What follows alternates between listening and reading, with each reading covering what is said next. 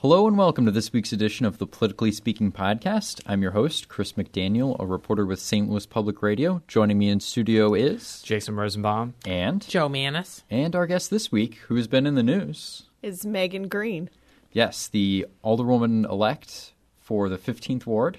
Mm-hmm. Um, in, She- she- in the city of St. Louis. She gets sworn in next week. Yes, she she competed in a four-way race with you were one of the two independents in this race.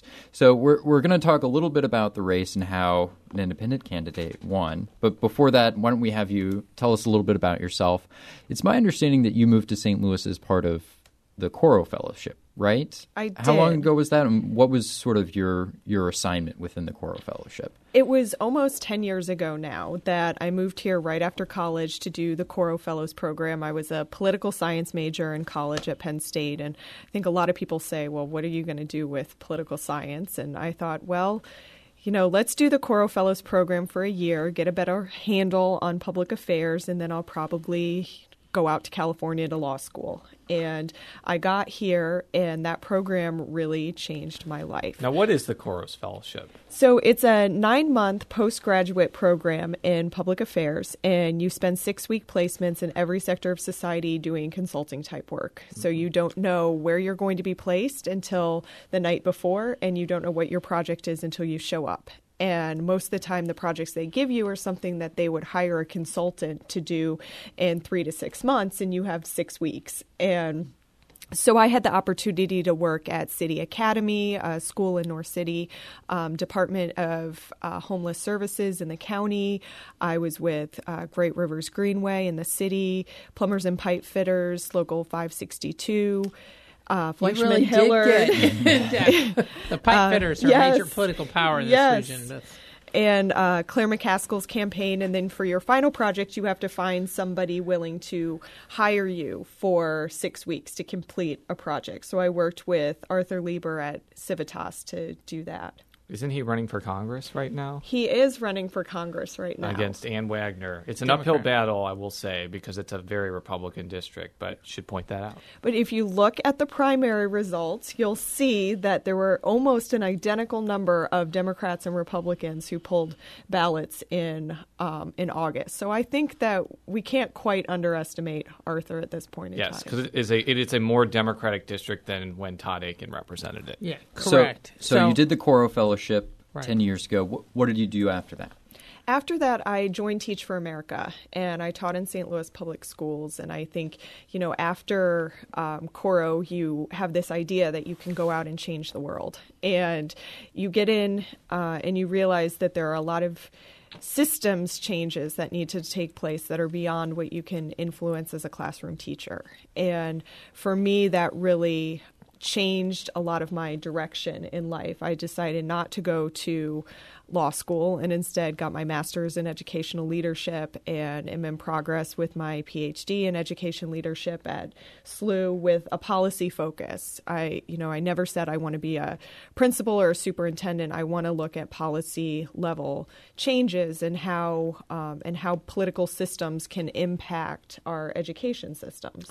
So then what have you, I mean, so you've been here 10 years, which, Mm-hmm. I mean, you kind of came, decided to stay. Yes. What prompted all that to stay? I fell in love with the city almost the instant that I moved here. I moved into Tower Grove South, and at the time I moved in, we were just starting to really experience some revitalization. The you know every couple of houses on the street I was on were still boarded up, and seeing those changes in even such a short amount of time just put this light bulb off in my head that said there are some really awesome things that are happening here and I want to be a part of it. And the second piece of that was through Coro, you learn so much about how um, St. Louis works and doesn't work, and how different sectors work together and are supposed to work together and don't always work together. And in the process, you build a lot of relationships with um, people both in the city and in the county and in every sector. And I thought I could go somewhere else, and it would take me 10 years to build the relationships that I have here. And so to me, it was a really easy decision to stay. So let's kind of fast forward to, I guess, a few months ago. And un- unfortunately for our listeners, we have to uh, talk about the infamous Recorder of Deeds It's race, not unfortunately. We're talking about which has become kind of a running here. meme on this show. Um, Okay. So, as our listeners know, Sharon Carpenter resigned due to nepotism charges, and the mayor appointed Jennifer Florida, who had been the alderwoman for the 15th ward, to be Recorder of Deeds. And she had just won re-election in 2013, and though she was thinking about running for something else, that vacated the seat. What ended, what ended up happening was that I believe that you sought the nomination for the Democratic nomination. Correct. I believe I, I would. I'm not sure exactly, but I think Rhonda Smythe may have sought it. and She maybe not have. And who ended up getting it was Missy McDaniel, the committee woman of the uh, 15th ward, because what happens in a lot of these vacancy situations is if one of the committee people wants to run for the seat and they have the support of the opposite committee person in that ward, they typically get the nomination. That's what happened in the 13th ward with Beth Murphy, and that's what has happened before, I guess, in the 5th ward when Tamika Hubbard ran because a few years the ago. party leaders in that ward choose the nominee. Right. So she gets the no- Democratic nomination, and on its face, that seems like she has a big advantage. But what ended up happening was it was a four way race where you ran as an independent, Rhonda Smythe of TrailNet ran as an independent, and there was also a Republican candidate. So that was a lengthy exposition of what happened. Tell me a little bit about this this race that you just ran. And why you decided to do it? Right. Well, um, like you said, I actively pursued the Democratic nomination, and I was I've been the vice president of the 15th Ward Democrats for the past year. And I had, as soon as this opening came up, I had quite a few people, both within that organization and within our community, and some down at City Hall, who approached me and said, "You you know, you really should throw your hat in the ring for this. And so I spent the time putting together a platform statement, what it was that really mattered to me. I brought that to um, our ward organization, and I was the only candidate to do that.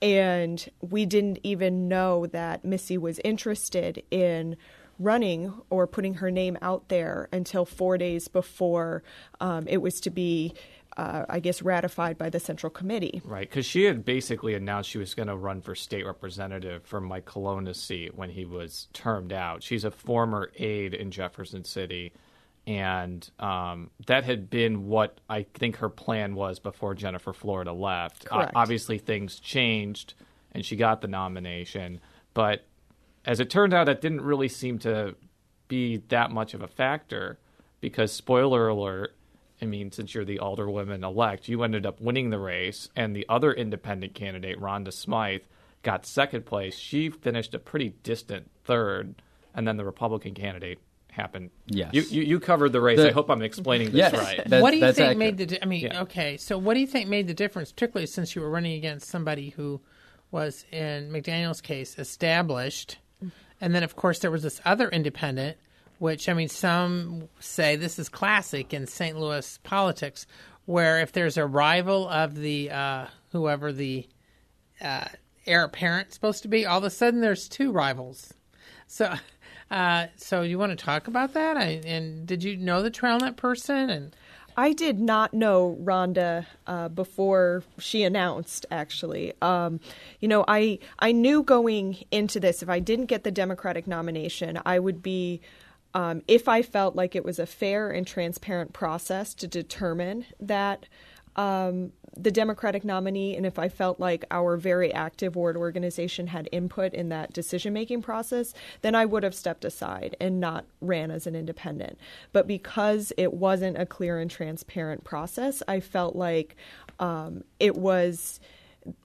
I I had a duty almost to the people of the 15th ward to say no, we can't just you know rubber stamp somebody um, into a position. We really need to have an informed dialogue and an election around this. And so for me, that was the reason um, I stepped in. And you know, as soon as it was um, the central committee ratified that Missy would be the nomination, the nominee. That Monday, I filed my paperwork as an independent, and then it was a couple weeks later when uh, Rhonda jumped into the race, and um, she was a formidable candidate as well. Um, you know, I really enjoyed campaigning against her, and uh, and I hope that in the future she and I can work together because there are some things that she talked about in her platform statement and throughout her campaign that I think would be great additions to the 15th ward. So now, at least officially, you will be one of the two independents on the board of aldermen, uh, the other being Scott Ogilvie. What do you think the takeaway should be from this election that an independent candidate won pretty overwhelmingly? Um, you received 46% of the vote, and then the second place was about 38% of the vote, and that was also an independent candidate. So, what do you think that says about running as an independent in St. Louis? I think what it says is we can't be afraid to challenge systems that we feel like do not represent us. And that was the whole reason for me running, as I felt like the process of determining the Democratic nominee in a special election like this was really not a very democratic process. And I think it's important that we bring light to systems that operate in that manner. And so I hope that's what the takeaway is. I think, regardless of whether I ran as a, a Democrat and there had been a primary, um, or if I, you know, running as an independent in this case, the the real takeaway is I don't think anybody should be um, entitled to a position that there sh- there shouldn't just be a, a rubber stamp on who receives a nomination. Elections matter, and we have to make sure that they're contested, and we have a good informed dialogue um, to really bring out the candidate that's going to represent um, whatever constituent base the best. So you won't have much time to rest from campaigning because you will be running again yeah, this in is April. Just, this is just a wacky charter rule, I have to say, because under normal circumstance you you would be serving until 2017, but the charter says until the term is up or the next general election, which means you have to run, I guess, in March. Correct. So continue your question. Yeah. So what what is your plan for that election? Are you going to run as an independent again? Are you going to go for the Democratic nomination? What's your plan? I am going for the Democratic nomination. I made it clear that as soon as I won, I would be returning back to my Democratic roots, I guess you could say, and you know, working within the party to implement some of the systems changes that I think need to take place. Um, I've already submitted my uh, new committee paperwork, changing my affiliation to Democrat, so I will be running in the Democratic primary in March. So one of the things I think this is brought up as a discussion point is is whether St. Louis City should have partisan elections at all all. And I'm assuming, Jo, that this has been a discussion for a while. Actually, not. I mean, because as until the last few years, you had to run as a Democrat. In fact, there was a lot of Republicans who contended that Mayor Slay, who's now in his fourth term, when he first was looking at running for mayor, they were claiming that if it wasn't for the fact that um, in Saint, city of St. Louis you needed to be a Democrat, they contended that he would actually fit more with the Republican Party. Now, I mean, we're talking 12, 13 years right. ago. Mm-hmm. But the, but my point being that there was no question. If you weren't running as a Democrat, you couldn't win. So, so here's my question. Now as, that's as, changed. As a city of St. Louis resident, I see like alder people and even even you know county offices like recorder of deeds or license collector. They're very much service oriented office. When you go into the board of aldermen, you're going to be putting forth bills to you know redevelop houses or fix roads or do things which aren't overtly partisan. And I think a lot of people are wondering like, should we even have Democrat or Republican primaries? Should we just let everybody run in one election, sort of like Kansas City or many other cities, and allow people who may be Republicans, part of the Green Party, to not have to identify themselves and maybe have a better chance? Now, I've also heard arguments that the party system kind of allows people to know where people are coming from, obviously.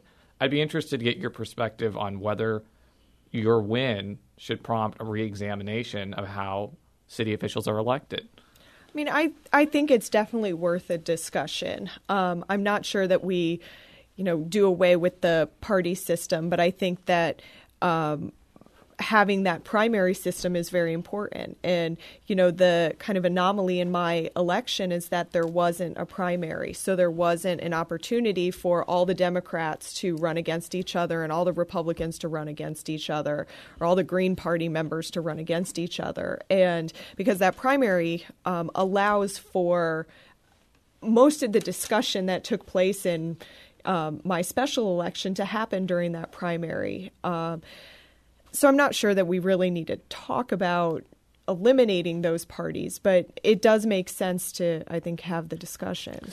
Well, I, I think the fact that Jennifer Florida, your predecessor, who is the current recorder of deeds, is running as an independent in November because Sharon Carpenter, the previous incumbent, still won the Democratic primary because Florida couldn't be added to the ballot because of all the stuff going on. The fact that potentially, if she wins, you could have a citywide office holder who's an independent. I think it does bring up some of Jason's points. Uh, is this something that um, in the city might spread? You know, in other words, other people who might be saying, "Hey, I could run for that office. I could right. do better than so and so. I don't care if they're an entrenched Democrat." Uh, I mean, because as I said, if even a few years ago, it, it would be a joke. Mm-hmm. I mean, it's not a joke anymore. Yeah. Right. And what I would say is, you know, my my end all be all result, I want to see good candidates elected. And if that means that we um, we do nonpartisan elections, great. If that means we keep the party system, great. What I want to see is high quality people that feel like they can go into public service, that they can run for office, and that they can win. And we need to support that, whether that's through the party system or not. So let's kind of, let's kind of move past the election. When you're inaugurated next week, and even though you're going to have a short time before you're elected or have to run for election again, what do you want to accomplish in the board of aldermen? And like, what do you see as your big issues for you and your ward? I think that the biggest challenge that our ward faces is the retention of our families. We have seen tremendous changes in our demographics over the last 10 years, a tremendous number of young families that have moved in who have kids, and those kids are approaching school age. And our number one issue is going to be retaining those families in the city. And so that means looking at how educationally we can support those families, how we can make sure that um, we do not once again cut $300,000 from St. Louis Public Schools budget for after school programming, that we um, are engaging families in our ward in informed discussions about what amenities they need to see in order to feel like they can stay.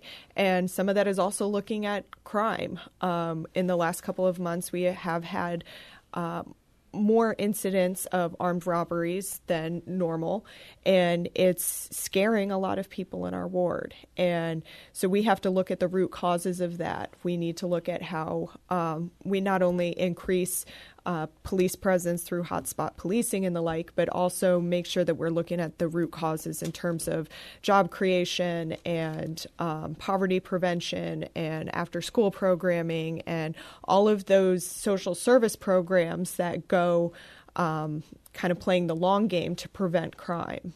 What are the things that the Board of Aldermen can do pertaining to education? Because they don't have, you know, direct control over St. Louis public schools. They don't actually. They don't. They don't. Technically, they don't yeah. have any voice in it at all. Yeah. Correct. We don't. Um, but we still have a bully pulpit, and I think that that's important.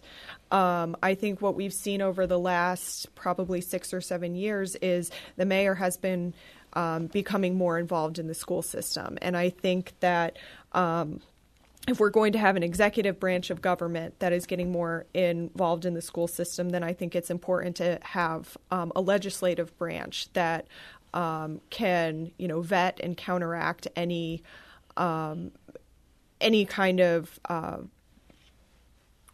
momentum that is coming or any kind of uh, agenda that is coming outside of the mayor's office. And so I think having those discussions, what I said earlier, after school programming, we fund um, the board uh, does provide funding to a lot of different social service agencies that go to support the um, the city schools. And so, as we're looking at the need for full service schools in some areas, and we're looking at the need to have after school programming, I think it's the job of the board to make sure that that funding is actually there.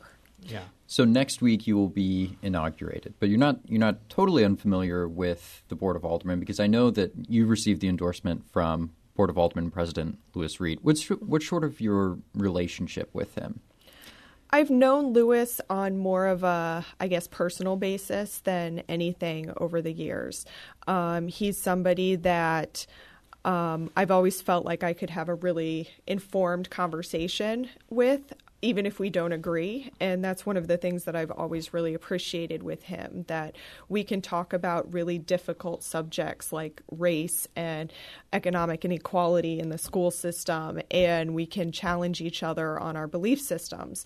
And that's what I look for in people that I work with, and that's what I look for in in leaders. And so I'm um, I've really appreciated that type of relationship with him and was very honored uh, to have his support. Has the mayor's office reached out to you either before or since the election? Since the mayor, while technically not part of the legislative branch, has always had, and this goes back to his predecessors as well, has always had a lot of influence um, either up front or behind the scenes in the Board of Aldermen. So have they talked to you? Yes. Um, Mayor Slay called and he congratulated me on my win and made sure that I had all of his personal contact information and uh, made sure that I knew that I could always reach out to him for anything that I needed or wanted to talk about. And um, so it's it's in my plans to sit down within the next couple of weeks and, and talk face to face with the mayor. Was there anything particular issue wise that he brought up? No, there wasn't. Yeah. So one of the reasons your ward your ward was actually in the the news yesterday. Um, so for our listeners who haven't been paying attention, there was a shooting death in Shaw, which is not part of your ward, which is actually part of the eighth ward. An 18 year old African American was shot by an off duty police officer. It comes two months after the Michael Brown shooting in Ferguson. It's definitely touched a nerve with a lot of people in St. Louis and elsewhere. And yesterday, um, the protest actually moved to South Grand Boulevard. Got to make sure it's Boulevard, not Avenue. Correct. And yeah. by yesterday, you mean Thursday. Thursday. And, um, you know, it, I, I have to say I was not there, but seeing the accounts on Twitter and on TV, it seemed very tense. I know that there were some arrests. I know there was a broken window, and I know that people were apparently pepper sprayed or maced or yes. something like that. Yes. So, but again, I, I'm after seeing what happened in Ferguson, I could have been a whole lot worse from my perspective. But what's kind of your view of this entire situation that's kind of erupted this week, and how do you think older people are going to respond to to this? I think we have to be uh, leaders and out there helping to diffuse situations if they get tense. Um, I think a lot of what we've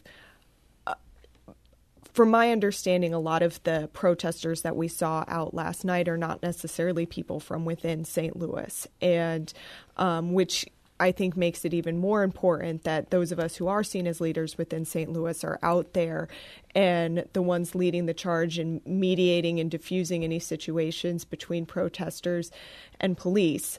Um, I spoke with the police department this morning, and um, because there's a lot of fear and concern going on in my ward right now. Um, people saying, well, should we pack up and leave for the weekend? Is it safe to be here? And people should not have to have those thoughts go through their mind.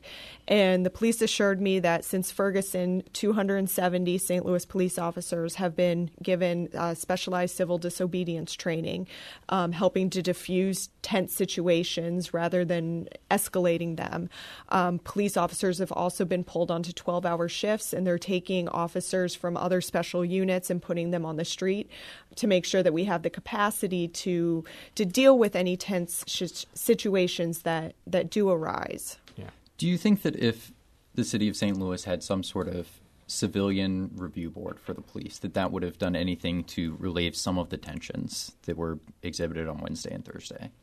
I think it could. Um, it's hard to speculate um, given where we've been the last couple of months, but I think going forward, a civilian review board is going to be imperative for us to heal.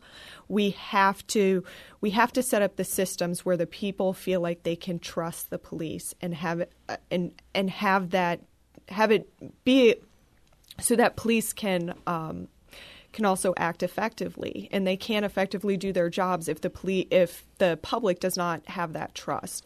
And so, for me, a civilian review board is one way to build that trust back, and we have to.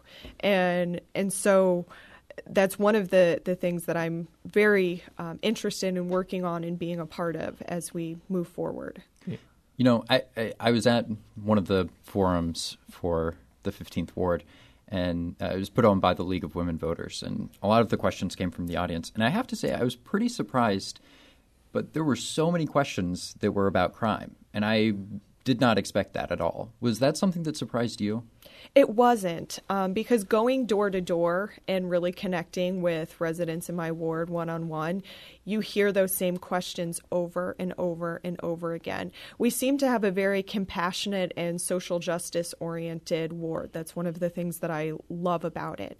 And going door to door, yes, people were concerned about crime in our ward, particularly property crime, mm-hmm. um, but they were equally as concerned with what was going on in Ferguson. And they wanted somebody who would have an understanding or some kind of relatability to what is going on there. And I think that's one of the reasons I appealed to our constituency because I have that background working with more uh, difficult and sometimes underserved and voiceless populations. And I hope that being on the board, that is something that I can bring with me. So, one of the things I think the Ferguson Michael Brown shooting brought into focus, at least for people who follow public policy, is just how there's this barrier between elected officials and the police department. In Ferguson, the city manager, who is unelected and appointed by the city council, runs the police department.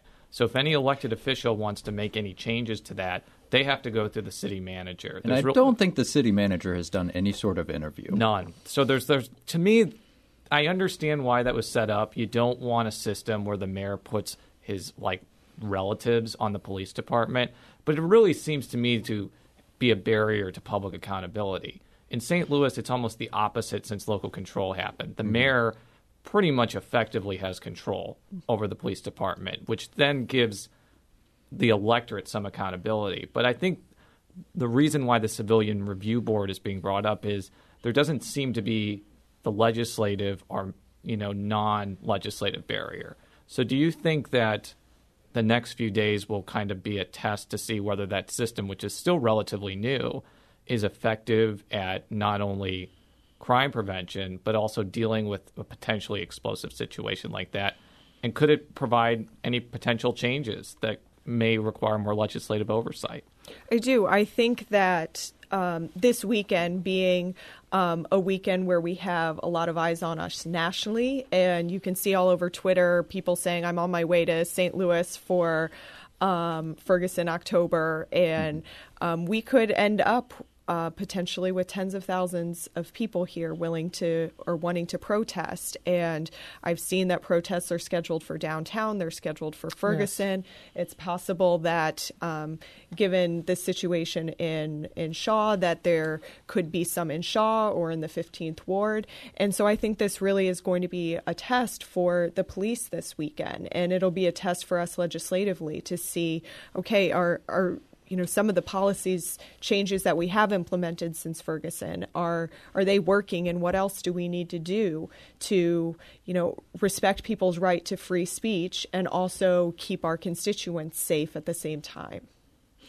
So, I, I, last question here, but what what thoughts have you given to committee assignments? What committees would you like to be on, and, and have you talked with anyone about the chance of that? I've talked with Lewis briefly about that so far. Um, I would like to be on legislation, I would like to be on public safety, and I would like to be on HUD. Mm-hmm. And um, those are the, I think, the ones that resonate the most with people in our ward. Um, Ways and Means is another one that I would be interested in in being on, um, going through the city budgeting process, especially with my you know eye toward um, education and education support funding. Um, but I think that you know, public safety it seems to be the number one or number two concern of people in our ward, and there will be an expectation for me to be on that committee. Well, the the fifteenth ward has had a long history of rather influential members of the board of aldermen, going back to Geraldine Osborne, who was the alderman for quite a long time and was extremely influential. So I think many people will be watching to see if you fit in the fifteenth ward mold. No, Yes. pr- Jennifer Florida certainly did. no pressure or anything. Yeah, no pressure, no pressure. to close us out here, you can read all of our stories at stlpublicradio.org. You can follow me on Twitter at, at csmcdaniel. Jason Jay Rosenbaum. and Jo At J Mannies, that's J M A N N I E S. and Megan. And you can follow me on Twitter at Megan M E G A N dot E L L Y I A. Very good. Well, we'll be back next week. Until then, so long.